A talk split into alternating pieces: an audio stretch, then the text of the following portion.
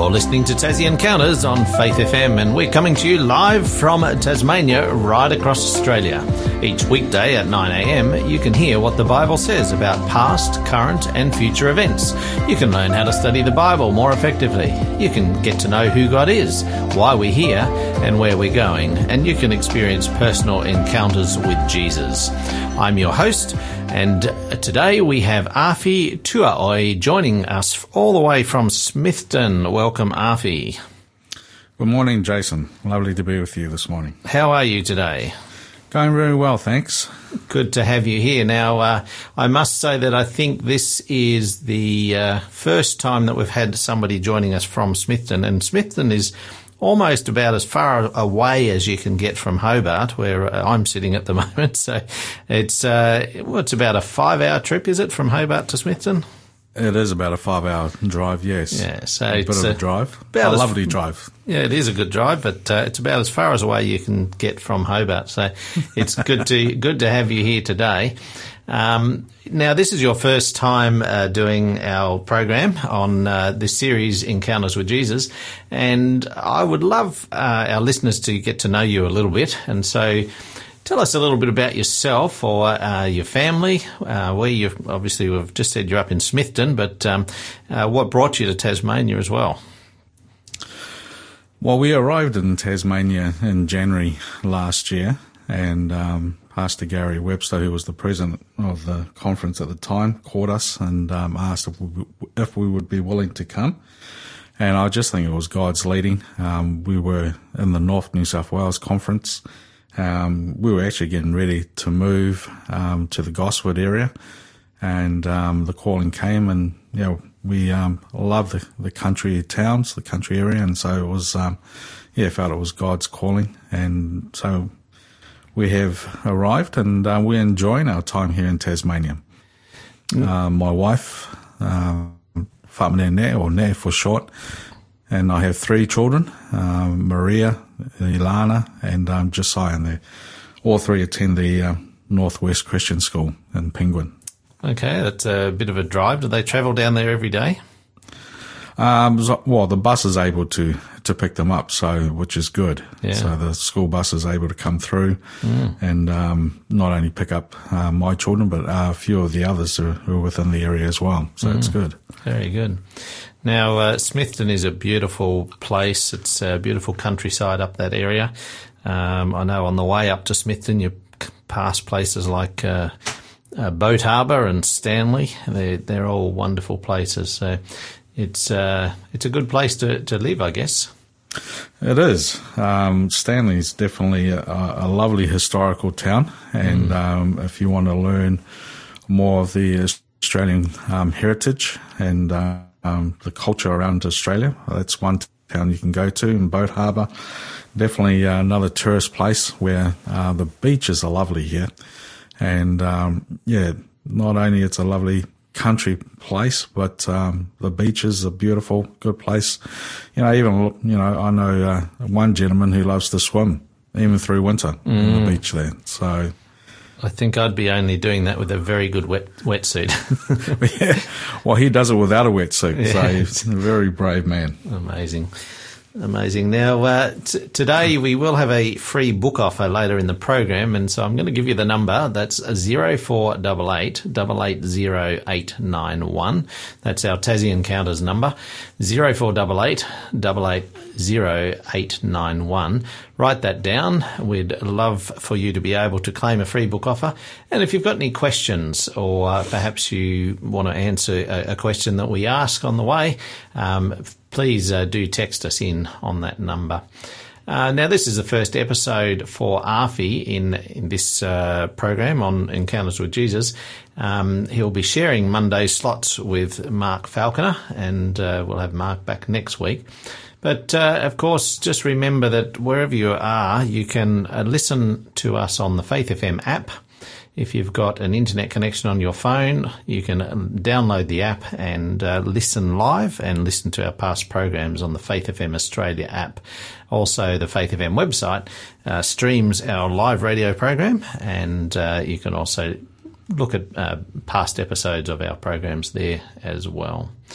Now today, Afi, we will be studying the book of Hosea. Would you like to just give us a little bit of a background as to what the book of Hosea is about, and perhaps set the time frame when it was written? And maybe a question that I would have is, why should we study Hosea? Maybe you can have a think about answering that as you give us an introduction as well. Yeah, good question, Jason. So I've entitled the series here, Hosea and the Heart of God. And essentially, the book of Hosea is a love story. And it's about God, or the unfaithfulness of God's people, of God's faithfulness. And God's faithfulness reflects his love in wooing and redeeming his people back into a faithful relationship with him. And one of the things we'll look at in some of the concepts there is, you know, a husband and wife, a marriage, and you know, the days that we live in today, and in any age, I guess, you know, everyone who's in marriage wants to have a long, loving, faithful relationship with their spouse, and that is what God is looking for continually with his people.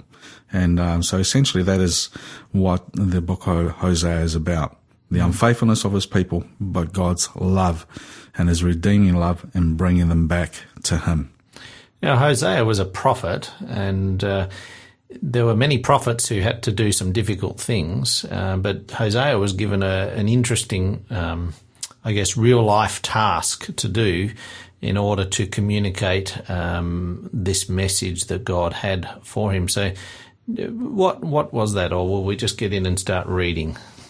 Yeah, maybe we'll have a prayer together, Jason, and then we'll get into it. And we'll see, it was a good question you asked, we'll see one of his difficult mission that he was given by God. But he wasn't the only one, the only prophet. No. And but we'll look into that, and we'll see how the Lord and the Holy Spirit leads in our study today. Awesome. Would you like me to pray? Sure. Thanks, Jason. Dear Heavenly Father, as we open your word today and we read it, we ask for understanding. We ask for the Holy Spirit to guide us, and we ask you to be with us as we study this book of Hosea today. We pray this in your name. Amen. Amen. Thanks, Jason. And so, as you just mentioned, Jason, you know, Hosea was given a difficult mission from God, but he wasn't the only one. You know, we have Ezekiel, and Jeremiah comes to mind. You know, Ezekiel, part of his mission, like he was asked to lie on his side for a number of days. He wasn't, you know, to mourn the death of his wife. And all these were object lessons. Jeremiah, you know, known as the weeping prophet. He had, you know, put stocks on his back. His family plotted to kill him. You know, he wasn't allowed to marry. But all these became as sort of object lessons that God was giving in redeeming his people in a loving relationship to him. And Hosea is just the same. And Hosea's ministry as a prophet spanned over 50 years and to quite a few kings, and we'll read about that. And if you like to read for us, Jason, Hosea chapter 1, verses 1 to 3. I will do that. Now, just before we go on and before I do read, I just will give a warning today that some of the content of today's program involves some adult concepts. So if you do have children listening, you may decide to filter this a little bit, because some of the things that God asks us to do sometimes are tricky, and in this case, there is some adult concepts in here. So we'll just thanks, Jason. Give you a warning. So we're reading Hosea chapter 1, verse 1 to 3, and this is from the New King James Version of the Bible. It says, "The word of the Lord came to Hosea, the son of Beeri, in the days of Uzziah, Jotham, Ahaz, and Hezekiah, kings of Judah, and in the days of Jeroboam, the son of Joash, king of Israel. When the Lord began to speak by Hosea, the Lord said to Hosea, 'Go take yourself a wife of harlotry and children of harlotry, for the land has committed great harlotry by departing from the Lord.' So he went and took Gomer, the daughter of Diblaim, and she conceived and bore him a son. Then the Lord..." Do I keep reading? Oh, just the end of verse 3. Then, that is the end of verse 3. Yeah, I had verse 4 highlighted as well. All good. But it's interesting. We'll sort of unpack these verses very, very quickly. But we see here that Hosea's mission is a portrayal of a love story, a love story between God and his people and that of the children of Israel. You know, we see that, you know, here that God has loved his people with a pure, deep, and a tender, sensitive love. And God has taken to himself the woman, the people, the nation of Israel of his choice. And he's entered into what he anticipated would be a union of a lifelong happiness and faithfulness marriage. Mm. And you read that, Joseph, you just want to quickly look to Hosea chapter 2 and verses 19 and 20, if you would like to read those two verses for us, please. Yeah, I will. It says, I will betroth you to me forever. Yes, I will betroth you to me in righteousness and justice, in loving kindness and mercy. I will betroth you to me in faithfulness, and you shall know the Lord. This sounds a lot like a marriage, doesn't it? The vows that you make. Yeah, and definitely this is what God is reminding the children of Israel, and he's reminding us today of his vow to you and I and to the listeners, of his faithfulness in this marriage relationship. You know, why are we studying Hosea? Well, you know, in the New Testament, the Apostle Paul there in 1 Corinthians 10:11 says, now all these things happened to them as examples, as they were written for our admonition, upon whom the ends of the ages have come. And the Apostle Paul is saying that the reason why the Old Testament is still important to you and I today is because God has great lessons there to teach you and I. And so this is why, one of the reasons why we're looking at the book of Hosea, because it is a marriage relationship, and God is reminding us that we are in this covenant marriage relationship with him. We're going to go to a break, and we'll come back and we'll keep unpacking this, but this is The Faithful Love of Jesus, and featuring Stephen Curtis Chapman and Ricky Skaggs by Hilary Scott and the Scott Family. There are arms that we can lean into, that always will receive us, an endless well of living truth, the faithful love of Jesus.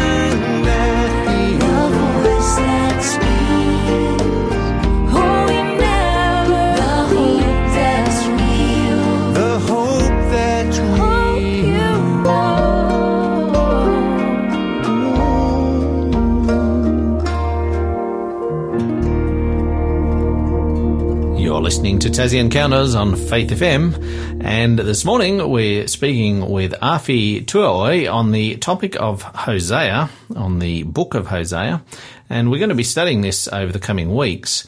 Now, I'm wondering if you have ever studied the book of Hosea, and I'd love to hear from you if you have.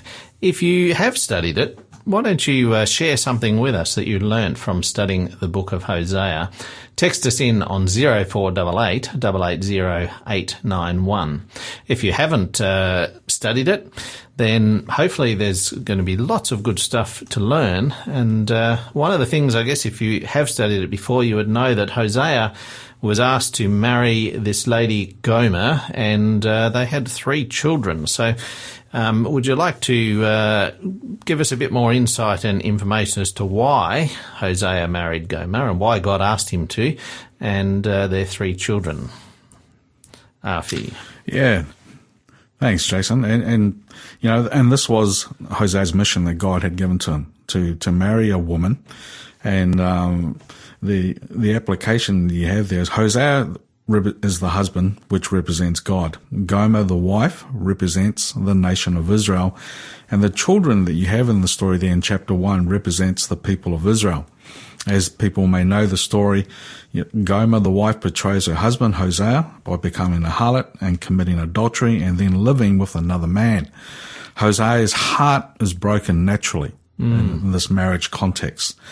And so God commands Hosea then to buy Gomer back from her adulterous lover, which you have there in chapter 3, verses 1 and 2.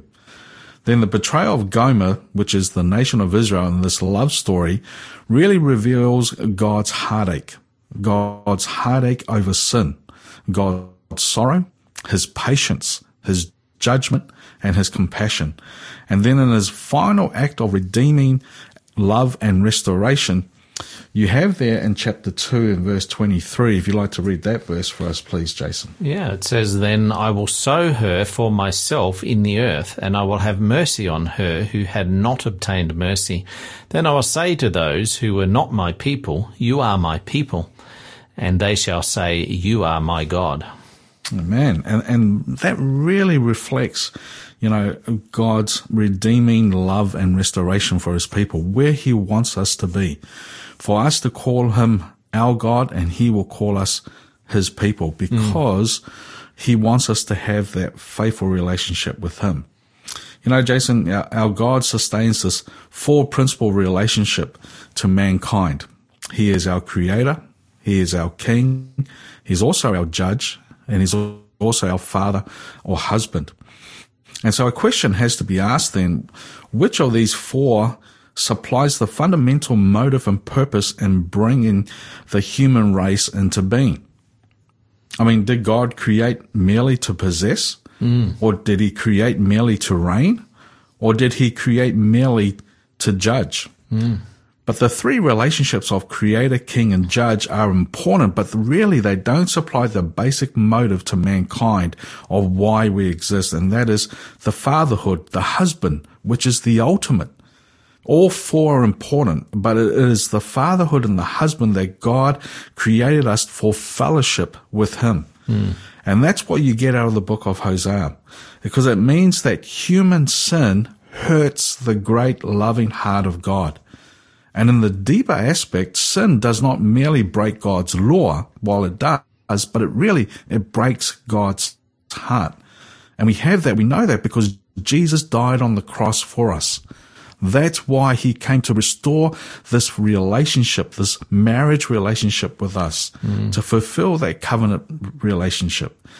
And so whether it be under Hosea's metaphor of the grieved and wounded husband, or our Lord's picture of the sorrowing and compassionate Father, the truth is there that human sin hurts God, and lost souls are lost to the heart of our loving Father. And so, Jason, with Hosea, we are to clearly understand that the man and his message. I can see here that this book ultimately reflects. And also, you know, when Jesus was here in person, you know, ultimately this was the ultimate demonstration of love to us, wasn't it? To restore and to reconnect and to bring us back to Him. Amen, Jason. And that's what the book of Hosea is all about, is restoring and redeeming us back to God. Mm, absolutely. And so, Jason, with Hosea then, if we are really to clearly understand this man and his message and how it applies to us today, we must understand it against the background of his time and why God had given him such a mission. Mm. And you find that in verse 1 that you read, and I'd like to ask you just to read that again, please. Yeah, it says, "The word of the Lord that came to Hosea, the son of Beeri, in the days of Uzziah, Jotham, Ahaz, and Hezekiah, kings of Judah, and in the days of Jeroboam, the son of Joash, king of Israel." Amen. And primarily, Hosea's message was given under the king Jeroboam, the son of Joash, king of Israel. And what you have there in verse 1 is you have 5 kings. Mm. And those 5 kings represents the nation of Israel. But as you know, Jason, the nation of Israel was split in 2. Yeah, it was divided at some point. I mean, originally it was only 1, wasn't it? That's right. Was it still 1 during the reign of Solomon? Or was it was. Yeah, so it became after him that it divided. It did divide after him, but he was the cause, which we'll see in a minute. Okay. And what we see there in verse 1 there of Hosea is that you have the 2 nations there, because you have, as it says there, in the days of Uzziah, Jotham, Ahaz, and Hezekiah, they are the kings of Judah. Right. They are the southern kingdom. Mm-hmm. And then in the days of Jeroboam, the son of Joash, king of Israel, the king of the northern kingdom. Mm. And so here we see that Hosea is ministering then within the split of the nation of Israel, the north and the south. And so to understand this, Jason, let's go to First King, the split of the nation of Israel, and leading to the sins of the children of Israel and God's redeeming love. Let's go to 1 Kings chapter 12, verses 1 to 5. Sure. So again, reading from the New King James Version, in here it says, "The revolt against Rehoboam. And Rehoboam went to Shechem, for all Israel had gone to Shechem to make him king. So it happened, when Jeroboam, the son of Nebat, heard it, he was still in Egypt, for he had fled from the presence of King Solomon and had been dwelling in Egypt, that they sent and called him. Then Jeroboam and the whole assembly of Israel came and spoke to Rehoboam, saying, 'Your father made our yoke heavy. Now, therefore, lighten the burdensome service of your father and his heavy yoke which he put on us, and we will serve you.' So he said to them, 'Depart for 3 days, then come back to me.' And the people departed." Amen. And so, as we know the story well, King Rehoboam, Solomon's son, he goes and consults the elders, and he asks, what is their advice from the people who had just approached him? Mm. And the elders turned around and said to King Rehoboam, you know, you should listen to the people. And because your father was very heavy upon them, taxed them very heavily. Mm.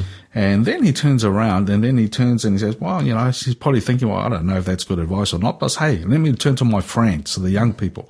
Let me ask my counterparts and see what they think. And so he asked his friends, the young people, what they thought. And they turned around and they said to King Rehoboam, you know, you should say to the people, you know, as my father made our yoke, your yoke heavy, I will not make it lighter on you.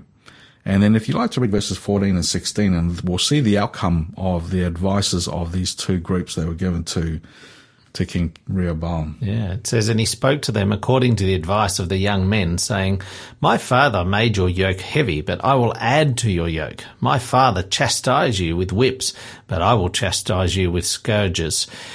So the king did not listen to the people, for the turn of events was from the Lord, that he might fulfill his word, which the Lord had spoken to Ahijah the Shilonite, to Jeroboam the son of Nebat. And verse 16 as well, now when all Israel saw that the king did not listen to them, the people answered the king, saying, what share have we in David? We have no inheritance in the son of Jesse. To your tents, O Israel, now see to our own house, O David. So Israel departed to their tents. Okay. And there we have... We're running out of time, but let's just summarise this little bit and then we'll come back. Sounds good. So there you have then the split within the kingdom and why we read Hosea chapter 1, verse 1, the split of the two kingdoms of the north and the south, and where Hosea ministered to. I find it really interesting that it was the young people who were saying, make it harder. That doesn't seem like a normal thing that young people would do. But not today, no. Really interesting. And it was the elder people who said, you know, your father was too hard and you need to lighten the load of it. So. Yeah, great lessons there, which unfortunately we don't have time to look into it. But, yeah, great lessons there that God is teaching us through that. Yeah, for sure. This program is made possible by the support of Adventist World Radio. So we're going to go to a break. I've just made a little mistake here, but I'm going to fix that in a moment. So just bear with us. If you want to just continue talking for a minute, Afi, I've just got to call up this song again. Sure. And... there we have the reason why, well, the split that we have of the northern and the southern kingdom, but there's more to the divide of the northern and the southern kingdom, which we will look in a minute. And but as I mentioned in Hosea chapter 1, that Hosea ministered mostly to that of the northern kingdom. Okay, we've got the music back. Sorry about that. Okay. So he was ministering to the northern kingdom, and we'll come back and talk more about this in a moment. But this is Keith and Kirsten Getty, Oh, for a Closer Walk with God. We'll talk to you again in a minute. Just remember our question. Let us know if you've studied the book of Hosea, and if you've learned something from it, we'd love to hear from you today. Text us in on 0488 880 891.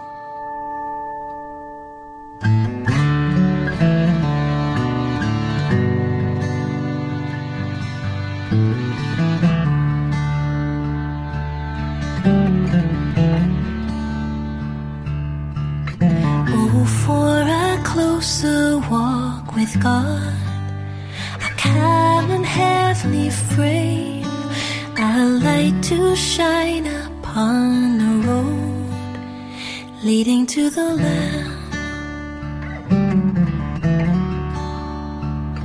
Where is that blessedness I knew when first I saw the Lord? Where is that so refreshing view of Jesus and his word? Oh, fire of God, come burn in me, renew a holy passion, till Christ my deepest longing be, my never failing fountain, my never failing fountain. What peaceful hours I once enjoyed, how sweet the memories still, but they have left an aching void the world can never fill.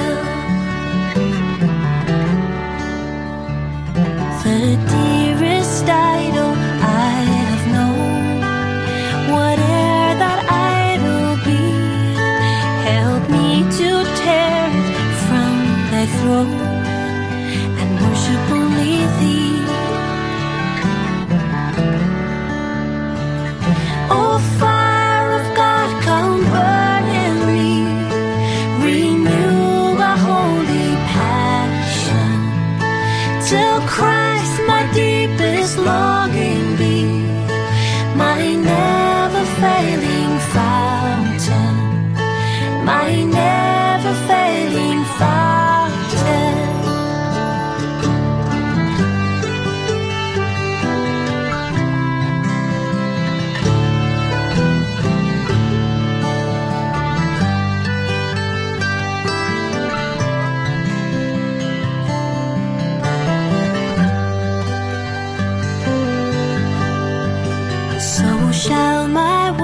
be close with God, can answer in my fray, so purer light shall mark the road that leads me to the land.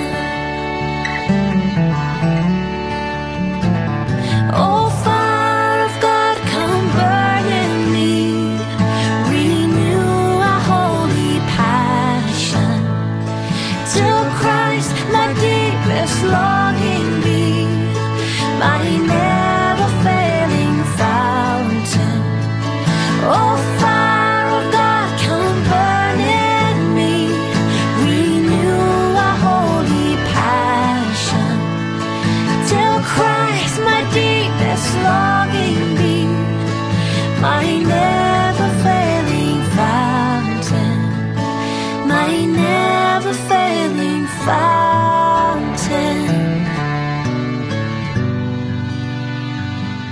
Was O for a Closer Walk with God by Keith and Kristen Getty. You're listening to Tassie Encounters on Faith FM, and we're with Afi Tuaoi today on his program where we're talking about Hosea, and we've been jumping between Hosea and Kings at the moment to learn about the background and the setting of which this is all framed. And we learned just before the break that Hosea was primarily serving the northern kingdom of Israel, which had split as a result of some issues that we read about. And we're going to keep just delving into that a little bit more to understand it. So would you like to continue on, Afi? Yeah, thanks, Jason. So we've just seen that the reason why the divide between the nation of Israel, and we read in chapter 1 of Hosea verse 1 that he ministered to Jeroboam the son of Joash. And so you go to 2 Kings chapter 14 verses 23 and 24. You'd like to read those verses for us, please, Jason? Yeah, it says, "Speak to Rehoboam the son of Solomon, king of Judah, to all the house of Judah and Benjamin, and to the rest of people, saying, Thus says the Lord, you shall not go up nor fight against your brethren, the children of Israel. Let every man return to his house, for this thing is from me." Therefore they obeyed the word of the Lord and turned back according to the word of the Lord. Oh, sorry, Jason, it's 2 Kings chapter 14. Ah, sorry, I've read the wrong verse. Okay, 2 Kings chapter 14, verse 23 and 24. I'm sorry about that, Afi. That's all right. "In the 15th year of Amaziah, the son of Joash, king of Judah, Jeroboam, the son of Joash, king of Israel, became king in Samaria and reigned for 41 years. And he did evil in the sight of the Lord. He did not depart from all the sins of Jeroboam, the son of Nebat, who had made Israel sin." Okay, and so Jeroboam here, the son of Joash, which is Jeroboam the second, and as verse 24 mentions, the sins of Jeroboam, that's Jeroboam the first, the son of Nebat, who made Israel sin. You know, not much is written about King Jeroboam here, King Jeroboam the second, and it's like the historian has another goal in mind, and that is to give us more of a spiritual and theological account of God's dealings with his people, and how his people sinned and how they were judged and punished, and how God continued to work with them to fulfill his eternal purpose. But what we do see there in the account of Jeroboam the second there, the son of Joash, is that verse 24, as you just read, it says, "And he did evil in the sight of the Lord, and he did not depart from all the sins of Jeroboam," and that's Jeroboam the first, the son of Nebat, who made Israel sin. And so who is then, if we want to understand what the condition and the situation of the children of Israel in the time of Hosea, what were the sins of Jeroboam the first king of the northern kingdom? And so we need to understand that who Jeroboam the first is. We go to 1 Kings chapter 11, Jason. And I'll like you just to quickly read verses 26 to 38. That's 1 Kings chapter 11, 26 to 38. It says, "Then Solomon's servant, Jeroboam, the son of Nebat, an Ephraimite from Zerida, whose mother's name was Zeruah, a widow, also rebelled against the king. I'm sorry if I get some of these names wrong, but I'm doing my best. Yeah, you're doing good, Jason. And this is what caused him to rebel against the king. Solomon had built the Millo and repaired the damages to the city of his father, David, his father. The man Jeroboam was a mighty man of valour, and Solomon, seeing that the young man was industrious, made him the officer over all the labour force of the house of Joseph. Now, it happened at the time when Jeroboam went out of Jerusalem that the prophet Ahijah, the Shilonite, met him on the way, and he had clothed himself with a new garment, and the two were alone in the field. Then Ahijah took hold of the new garment that was on him and tore it into 12 pieces. And he said to Jeroboam, "Take for yourself 10 pieces, for thus says the Lord, the God of Israel, behold, I will tear the kingdom out of the hand of Solomon, and will give 10 tribes to you, but he shall have 1 tribe for the sake of my servant David, and for the sake of Jerusalem, the city which I have chosen out of all of the tribes of Israel, because they have forsaken me and worshipped Ashtoreth, the goddess of the Sidonians, Chemis, the god of the Moabites, and Milcom, the god of the people of Ammon, and have not walked in my ways to do what is right in my eyes and keep my statutes and my judgments as did his father David. However, I will not take the whole kingdom out of his hand, because I have made him ruler all of the days of his life for the sake of my servant David, whom I chose because he kept my commandments and my statutes. But I will take the kingdom out of his son's hand and give it to you, 10 tribes. And to his son I will give 1 tribe, that my servant David may always have a lamp before me in Jerusalem, the city which I have chosen for myself, to put my name there. So I will take you, and you shall reign over all your heart desires, and you shall be king over Israel. Then it shall be, if you heed all that I command you, walk in my ways, and do what is right in my sight, to keep my statutes and my commandments as my servant David did, then I will be with you and build for you an enduring house as I built for David, and will give Israel to you." Amen. Well done, Jason. And so, bit of a story. What we have, this is the real reason why the nation of Israel had split in two, because of Solomon's unfaithfulness to God. And while you didn't read the verses there, Jason, but in chapter 11 there, earlier in verse 9, God was angry with Solomon because his heart had turned from him. Verse 4, Solomon's wives had turned his heart away from God and went after other gods, and his heart was not loyal to the Lord his God. And why in verse 5 there in chapter 11, he went after Ashtoreth, the goddess of the Sidonians. Verse 6, he did evil in the sight of the Lord. Verse 7, he built high places of worship to other gods. Verse 11 of this chapter, that God told King Solomon that this kingdom would now be torn from him and given to his servant. But his servant wasn't named till you read the verses there in verse 26. And his servant was Jeroboam, who became king, Jeroboam the first of the northern kingdom. And so the fulfillment of the divide was now fulfilled in Solomon's son, but it really was because of Solomon's unfaithfulness. And what we read about Jeroboam is that he was a mighty man of valor, appointed by Solomon as an officer over the labor force of the house of Joseph. And so he had a chance then, Jeroboam had a chance then to learn firsthand about the bitterness of the oppressed citizens that we read when they came and talked to the son, Solomon's son, Rehoboam. And so Jeroboam would have sympathized with the bitterness under this heavy taxation that Solomon put on the people, and for them to keep up with Solomon's inflated lifestyle. So it's interesting that God says to Jeroboam in verse 38, "Then it shall be, if you heed all that I command you, walk in my ways and do what is right in my sight, to keep my statutes and my commandments as my servant David did, then I will be with you and build for you and enjoying house as I built for David, and will give Israel to you." Mm. That is God's promise that he gave to King Jeroboam the first. Mm. But what we do see is the sins of Jeroboam there found in 1 Kings chapter 12, verses 25 to 30. And Jason, if we have time, would you like to read those? So 1 Kings 12, 25 to 30, "Then Jeroboam built Shechem in the mountains of Ephraim." Is that the one that we're after?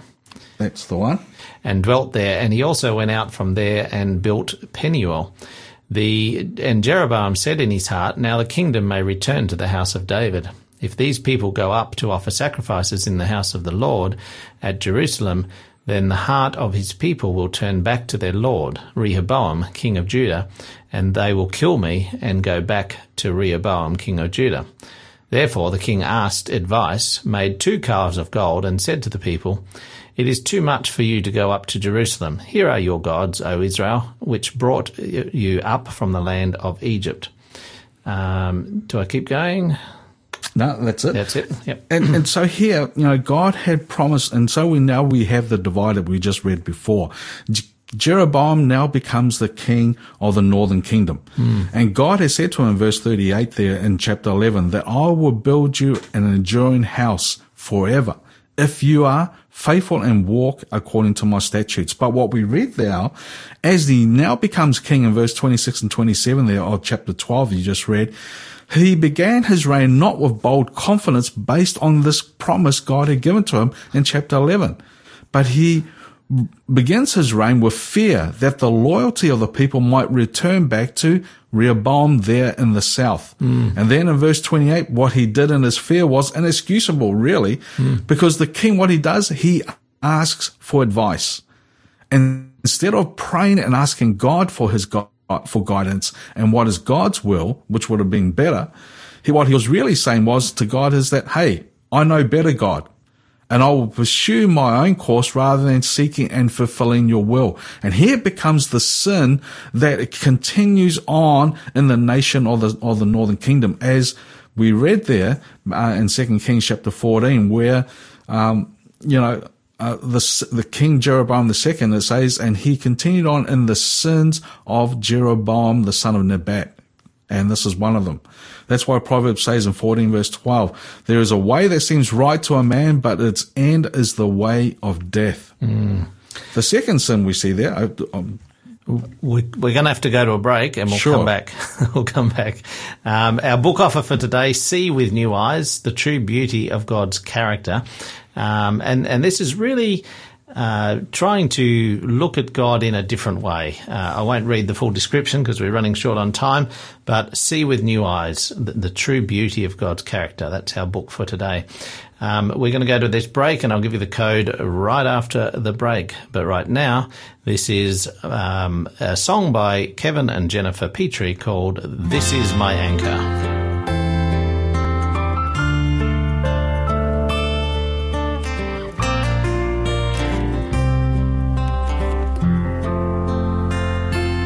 This my anchor, firm, secure, my soul is fastened, ever sure. I have found in waters deep, there's a hand that safely keeps. We have this hope that ties the soul to the endless flowing well from the waters of his side. There I find healing, and there I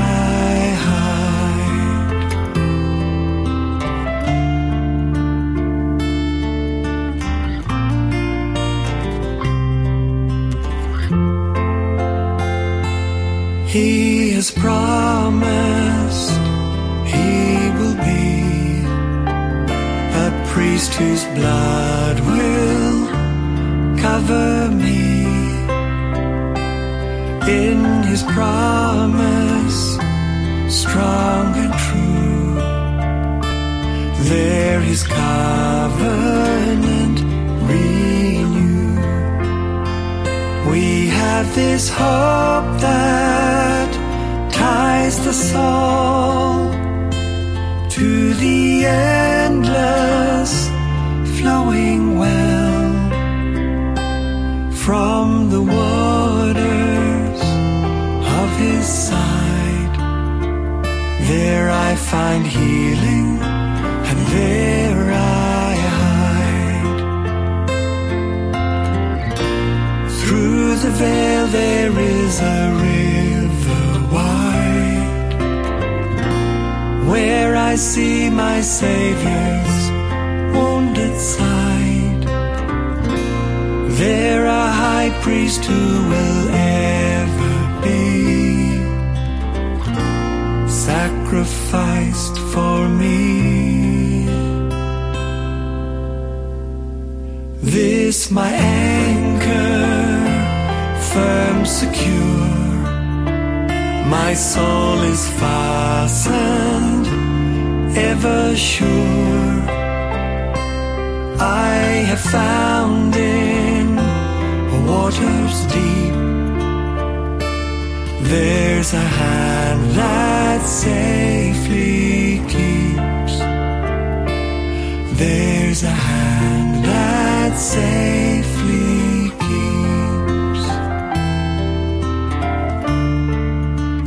You're listening to Tassie Encounters on Faith FM, and we're finishing up our topic today, our program on Hosea. We'll be continuing on with Hosea in the future programs, but we're speaking with Afi Tuaoi. And during the program, we have had a text message come in from Prince from Tasmania, and we really appreciate your text message, but we're going to hold off on sharing that until our next program with Afi, which will be in 2 weeks' time. So do hang on and listen to that. It's a really good point you've made, and we're going to discuss that more in our next program. So thanks for that. Before the break, we did promise this book giveaway. The title of our book today is See With New Eyes, The True Beauty of God's Character. We've got just 2 copies of this book to give away today. Text us in Encounter 16, Encounter 16, no spaces. Text that into 0488 880891.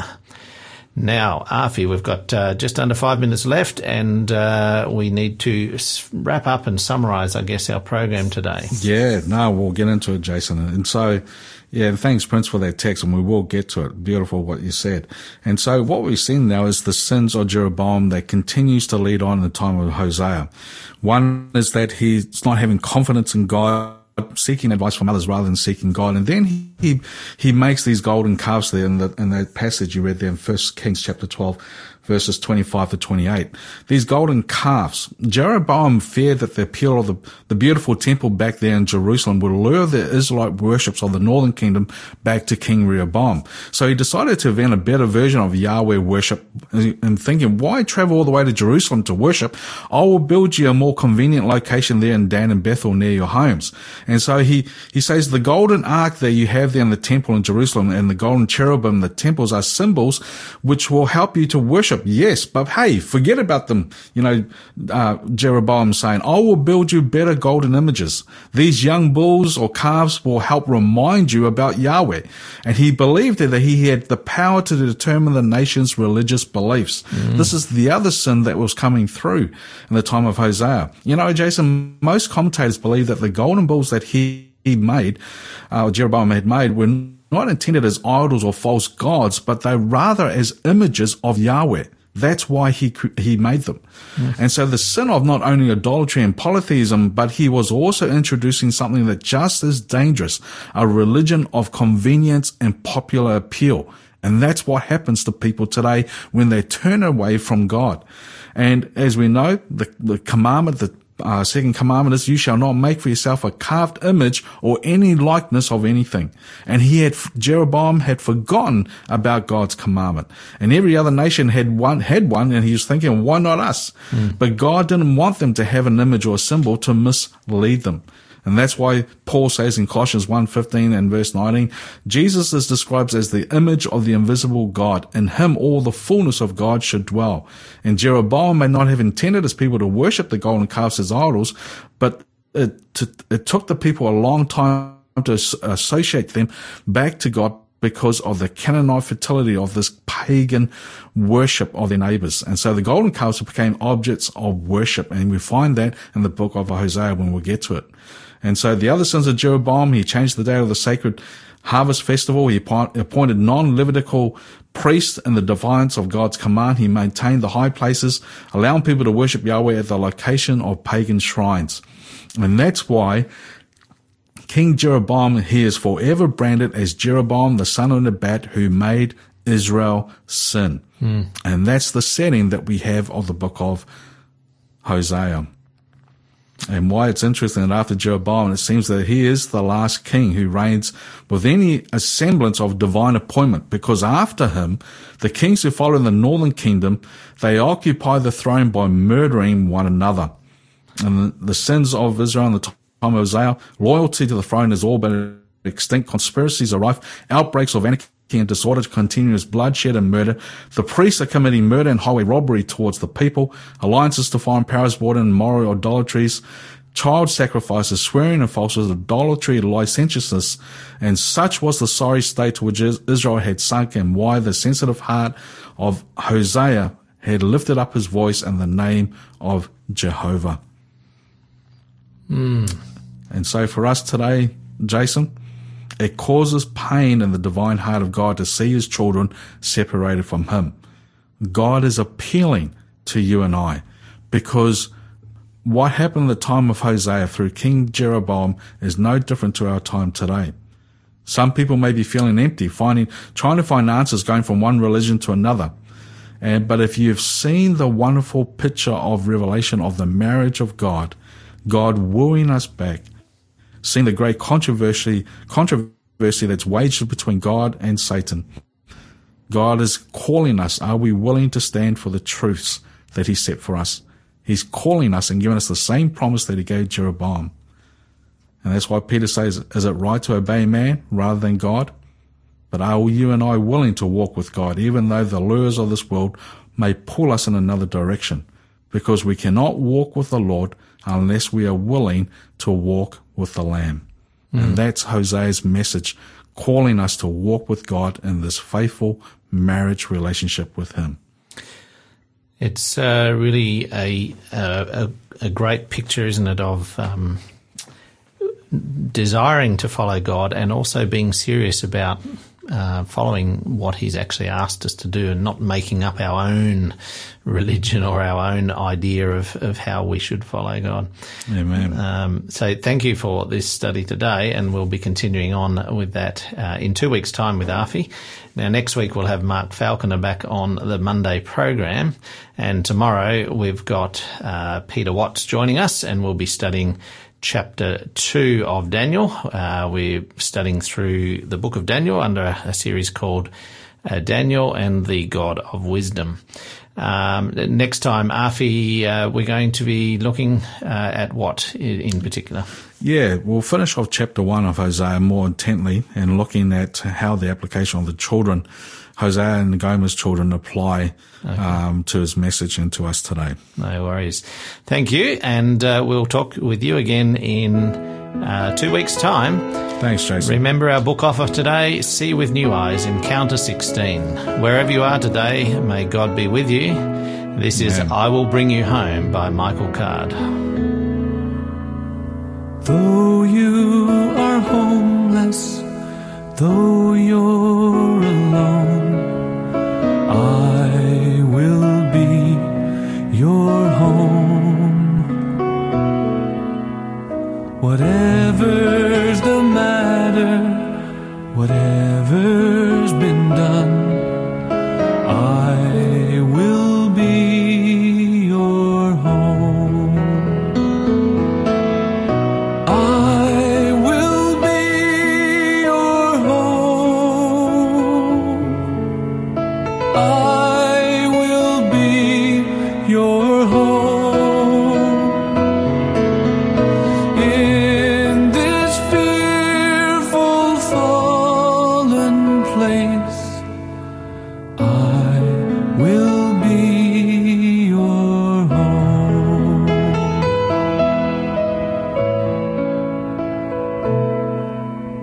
When time reaches fullness, when I move my hand, I will bring you home.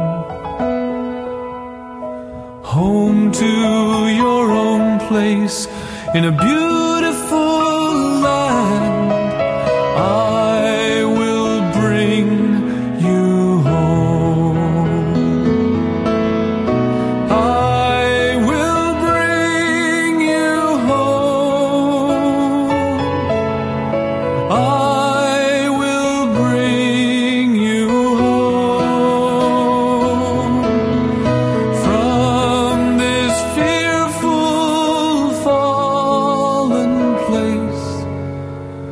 high.